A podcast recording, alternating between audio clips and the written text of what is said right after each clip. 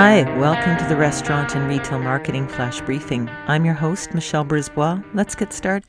Last week, we talked about the changes coming to Google that have already happened to Apple and the impact that those have had on the success of paid digital advertising.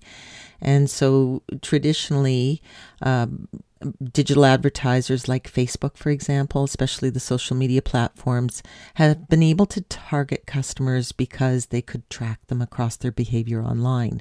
And as Apple and Google are now giving consumers the option to not be tracked, and many people are taking advantage of that. Uh, what's happening is the wand isn't working anymore. So if you've noticed that your Facebook ads aren't working, your Instagram posts aren't working, the algorithms are all over the place. People are also fed up, fed up with how the anger on social media has polarized. Um, many people do blame uh, what's gone on with misinformation and angry information around where we are in the world right now.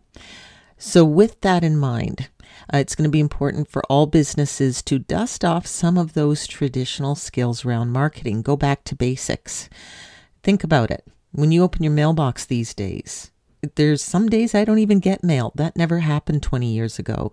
So maybe that's a place where we can dust off our direct mail again. If you're a restaurant, it's a really great tactic because you're focused on your local audience anyway. On page SEO. Uh, so over the next few days, we're going to talk about paid, earned, shared, um, media and what we own, most importantly. So, those four areas we're going to talk about over the next four days. Talk to you tomorrow. So, come on, let's get out.